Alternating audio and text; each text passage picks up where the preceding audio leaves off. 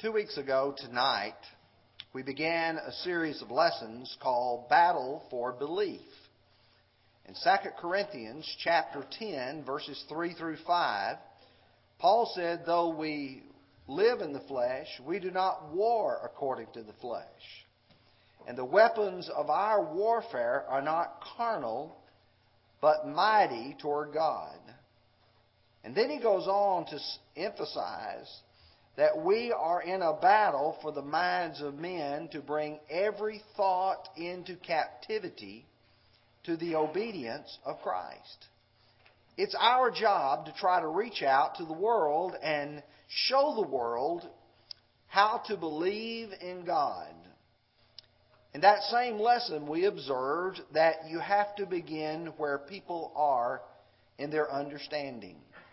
Some people in their understanding is they accept the Bible. They allow it to be the guide in their life, and if that is the case, that is where we must begin. On the other hand, there are people who do not yet believe the Bible. In fact, before that, they do not even believe in God. And that's the reason why last Sunday evening we addressed the subject of God is. Tonight, we're going to address specifically the idea of creation versus evolution. I will tell you that I'm going to go through this material as fast as I can. I took my time and went through it this past summer with a congregation in Sparta, and I spent almost two hours presenting it. So I will not uh, go that slow tonight, and I, but I am going to present the majority of the material. I have pared it down some. But I want us to do two things in our lesson tonight. Number one, I want to look at four fatal flaws in evolution.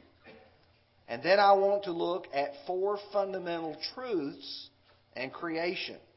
And so we want to begin, first of all, with some understanding of the fact that we live in a world where this is a hot topic. Whether you're looking at Charles Darwin's Origin of the Species or Richard Dawkins' The God Delusion, this is a very current topic. In fact, if you go back and you look at the Gallup poll from June the 1st, 2012, less than a year ago, they asked the question of people Are we here as the product of God's divine creation? Or are we here as a part of God creating this world and using evolution in order to bring about the world we have? Or did we here, are we here simply because of evolution in an organic way? If you look at the chart before you, and I'm not sure if you can read it, but 46% this last year said that they believe that we're here as a product of divine creation. That tells us that we have got a lot to do in trying to teach the people here in the United States about this very topic. I want to begin with some definitions, some distinctions. The word creation carries with it the idea of bringing something into existence. In fact, there's some specific words that are used, and that is the ex nihilo, which means out of nothing. When we think of creation, we say, oh, look at that beautiful artwork that they created. They really didn't create it, they formed it. Because to create means to bring out of nothing. The word evolution means change. We can talk about an evolution in people's thinking, how that it has changed from what it used to be to what it is now. Specifically, there is a distinction between what's called microevolution, which is small change. For instance, many of you may have a pet, a little dog. You may have one of a specific breed. The one I have is a West Highland White Terrier. It's all white. It became a breed because of special breeding techniques to bring about genetic dominant features. But it's still a dog. On the other hand, there's what's called macroevolution, where there's major changes that allow for the development of the species from one species to another, or even a whole new species that has not been known before. The idea of evolution, of microevolution, we know happens. Macroevolution does not happen. Now, let me point out to you that it's important for us to weigh the, evol- the um, reason, the evidence for evolution. The Bible teaches us in 1 Thessalonians chapter 5 and verse 21 to prove all things. Hold fast to that which is good. That means I'm supposed to test everything. And when I go to the book of Daniel, chapter 5 and verse 24, as the ruler of Babylon was falling toward the end of his reign, there was a handwriting, a hand appeared and, and wrote on the wall, and it wrote, as we read here, Mene, Mene, Tekel, Upharsin. This is the interpretation of each word. Mene, God has numbered your kingdom and finished it. Tekel, you have been weighed in the balances and found wanting. I believe that when you weigh the evidence, you will find evolution found wanting. The four fatal flaws that we will look at are number one, spontaneous generation. Number two, the second law of thermodynamics. Number three, the fossil record. And number four, comparative anatomy. Now, you may say, I didn't come here for a science lesson tonight. Neither did I. But you have to realize that when error is taught and it raises itself against that which is known about God, you have to deal with it at least to some degree. Our young people are being confronted with this, and we need to prepare them for it.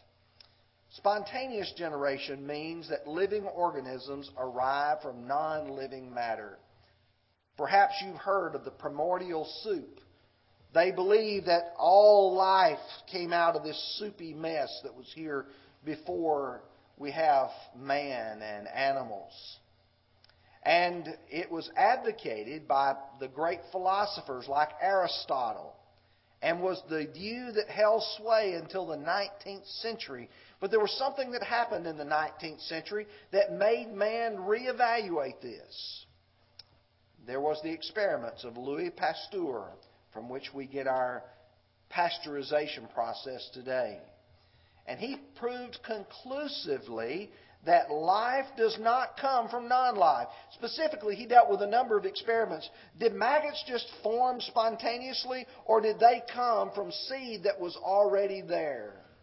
And he proved conclusively that all life develops from seed, whether it is a germ, you know, the diseases that you might have, or various cells that's where life comes from, not because it just spontaneously generates. Now that evolutionists have realized this, there's a problem. They're frantic to find some mechanism by which you can have non life and now you have life. You may not know that the super collider that was going to be built in Texas, and finally our country wised up to not waste money on that it's now built over in Europe. And what they're in search of is called the God particle. They call the Higgs boson. And all of this about is to try to find some means to explain life. Now, that's not what they're going to tell you, but you will read further, and that's where they're at. And that's what the evolutionist is trying to find some way to explain life from non life. Right now, they have absolutely no explanation for it. Number two is what's called the second law of thermodynamics. It's technically called the law of increasing entropy. And you get these big words and you say, I don't know what they mean. The word entropy means to degrade, to dissipate. And what it simply means is, is that things go to the point where they degrade. For instance, Ice melts. Heat dissipates. If you spin a, a, spinning wheel, it will eventually slow down to where it's no longer spinning. This world is wearing out. That's what the second law of thermodynamics says. That's the exact opposite of evolution. It alleges that natural selection, the survival of the fittest, that life is getting better and people are getting stronger and people are getting smarter and this world will eventually end up with the best and the brightest. But this proves that the world is not eternal. Let me give you a couple of examples. And this is very important to deal with a person who's an evolutionist. Number one, the magnetic poles. If you go to the north, there is what's called magnetic north. You may not know, though, that it is subject to all these laws of physics, the second law of thermodynamics, and the magnetic north is not as strong this year as it was last year. It wasn't as strong last year as it was the year before. It is degrading. You can prove this world is not eternal because if you go back to a certain period of time, the magnetism would have been so strong that would have pulled all the magnetic metals, like iron ore, out of the mountains in North America. It didn't do that. That's proof positive that this world is not eternal. There's another thing the sun is shrinking. It's a ball of fire. It's burning up. It is burning up at the rate of 5 feet per hour or 4 million tons per second.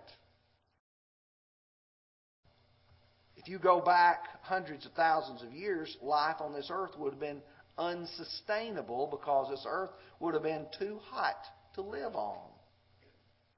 But the scientists don't want to tell you those things. You see, the second law of thermodynamics shows that evolution could not be true. The third thing is the fossil record. Now, if you talk to an evolutionist, one of the things they're going to tell you, well, look at the dinosaurs. We've dug up dinosaurs all over this world, and you people, you Bible believers, you're just stuck in the sand. You're stuck in the past. You're a bunch of, of you know, people who don't get it. And if you go to school, what they will do, they will show you a figure similar to this. And down at the bottom is bedrock, and then you have layers of soil and other types of soil. And they'll say that that's the way you study geology. I took a class in geology in college. And the illustration that's on the left shows you that you have layer A, B, C, D. You get all the way down to G. And that shows you that this layer is what happened here, this layer. And you may have a valley that goes through, but you still have those same layers on both sides of the valley. That's the figure on the right hand side. And so scientists have come up with what they call the geologic timetable. If you look in the middle of this illustration, you'll see Paleozoic, Mesozoic, and Cenozoic. You probably remember those from when you were in school.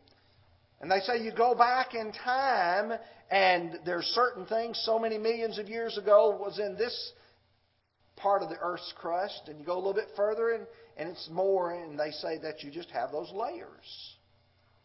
Now I'm going to show you one that's not nearly as pretty but a little bit larger. And you'll notice this one on the left, the era, the Cenozoic, the Mesozoic, and the Paleozoic.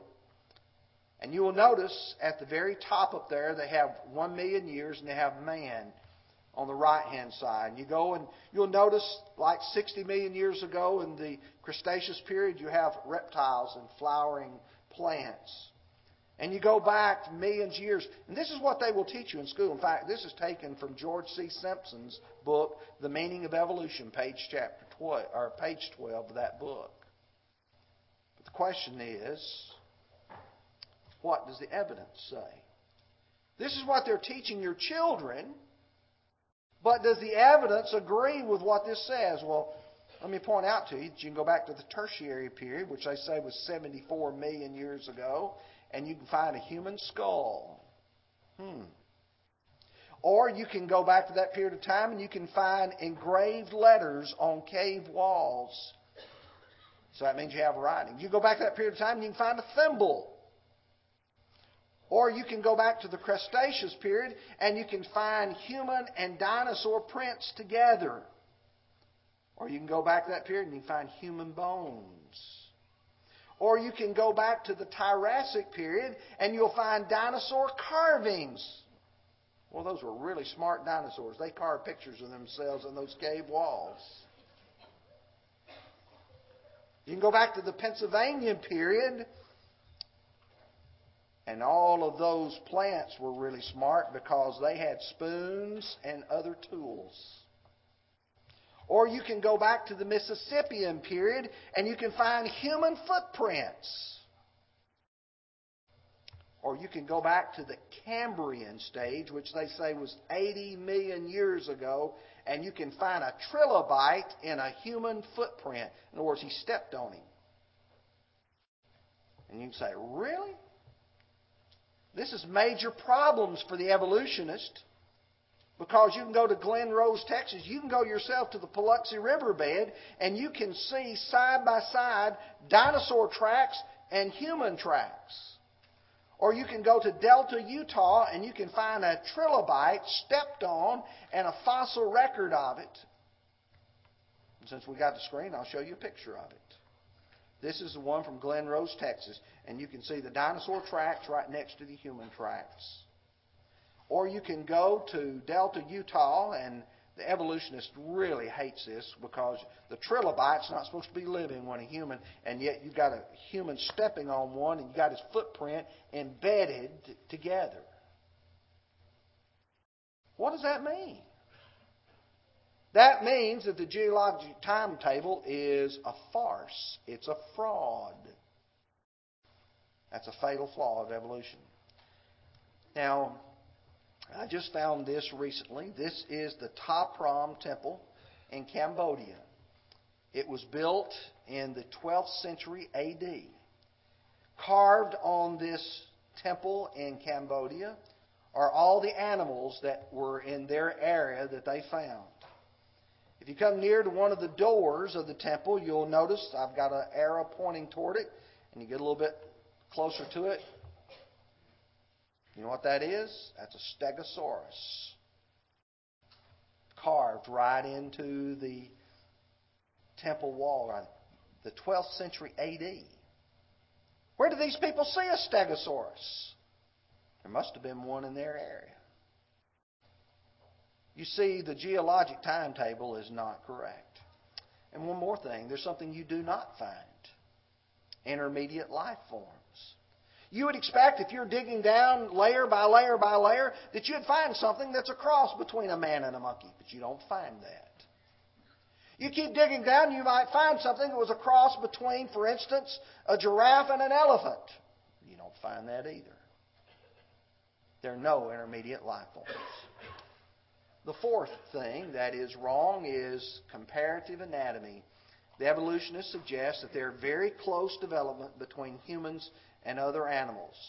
You'll have a quote from the book, textbook by Paul Bailey, and a drawing by Ernest Haeckel, and it's titled "The Riddle of the Night, the Universe at the Close of the 19th Century," published in 1899. And they suggest that this means that we all evolved in the same way. I would suggest to you that means we all have a common designer, a common creator, and that's God. Listen to this textbook. The resemblance of many groups of vertebrate embryos in their early stages of development is interpreted as significant evidence for evolution. And then he goes on to talk about their developing of these pouches where they breathe from. Here's a picture of the book of Ernest Haeckel in 1899, and it was republished in 1998. So this is not something that's been abandoned by the evolutionists year ago and you know say, well, we don't believe that anymore. This is still found in a textbook in 1998. Ernest Haeckel's contemporaries, the scientists on the faculty with him, pointed out that he misrepresented things. Number one, he didn't draw them as they actually were. Number two, he exaggerated things to make them look alike, and they have been exposed as being a fraud.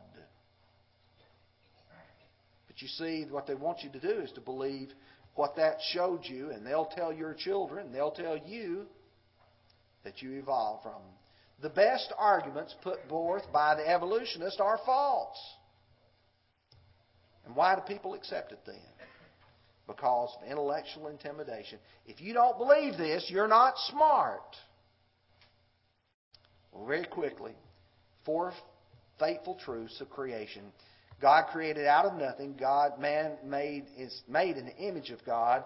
Each thing is made after its kind and with a purpose. Genesis 1 1 In the beginning, God created the heavens and the earth.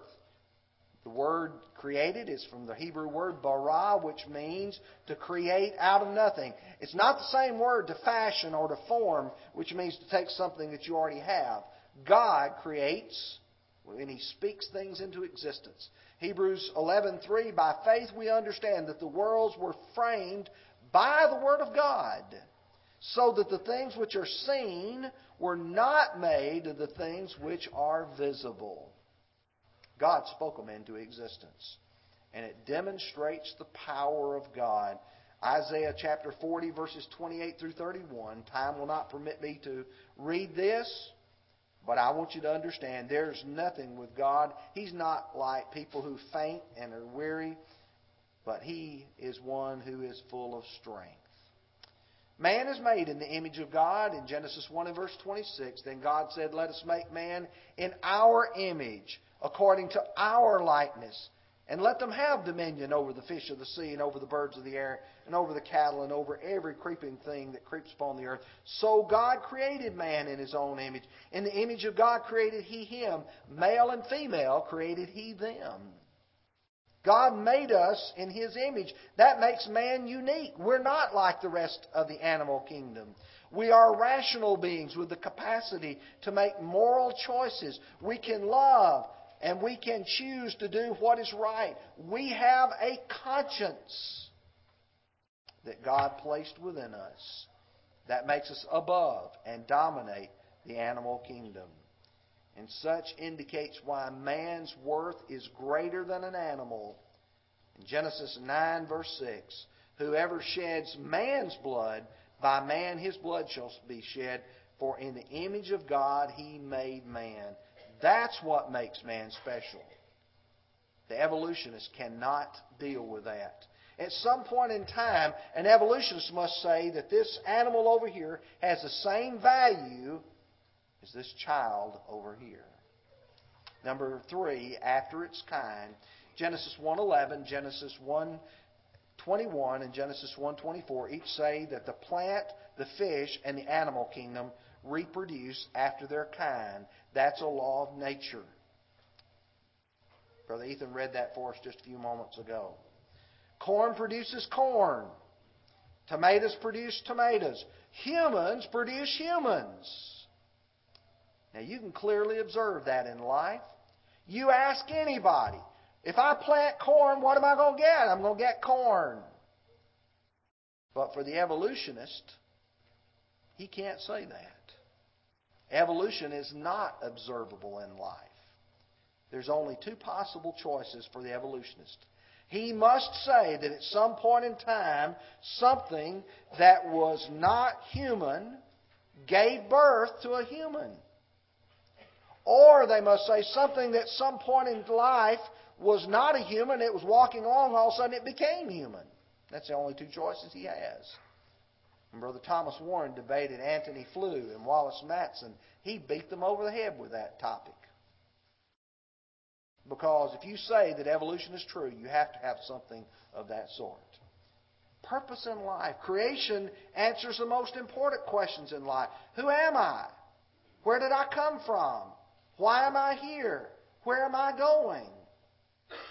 Evolution says none of those mean anything. Deuteronomy 10, 12 through 13. And now, Israel, what does the Lord require of you? But to fear the Lord your God, to walk in all of his ways, and to love him, to serve the Lord your God with all your heart, with all your soul, and to keep the commandments of the Lord and his statutes, which I command you this day for your good. God has shown us what life is all about. Creation makes sense. It explains the evidence that you and I see. Creation makes man responsible to his Creator. People often deny the obvious because they do not like its obligations. People will say, No, that's not true. That's not right. because they do not like where it leads. I realize that I presented this extremely fast. There's a whole lot more that time could permit us to discuss. But I think you have gotten enough tonight to know that evolution is not even scientific. It's not even a good theory. It has four fatal flaws in it. Creation, on the other hand, is not only scientific, it's biblical and it makes sense. And those of us who are going to stand for God are going to have to stand for creation, not evolution, and not theistic evolution. We're going to have to stand for the creation that comes and is revealed in God's holy word. Tonight, if you're here tonight and you're not a Christian, we want to encourage you to become one. If you do not at this point feel like you know enough, feel free to see me after services. We'll set, set a time and we'll study together so that you can learn. If you are a person who knows now what you need to do, when we sing an invitation song, you need to respond to come and to be baptized for the remission of your sins. And if you're one of God's children, you look at your life and you recognize there's problems there and you want to make correction, then we urge you to do that. Would you respond as together we stand and sing?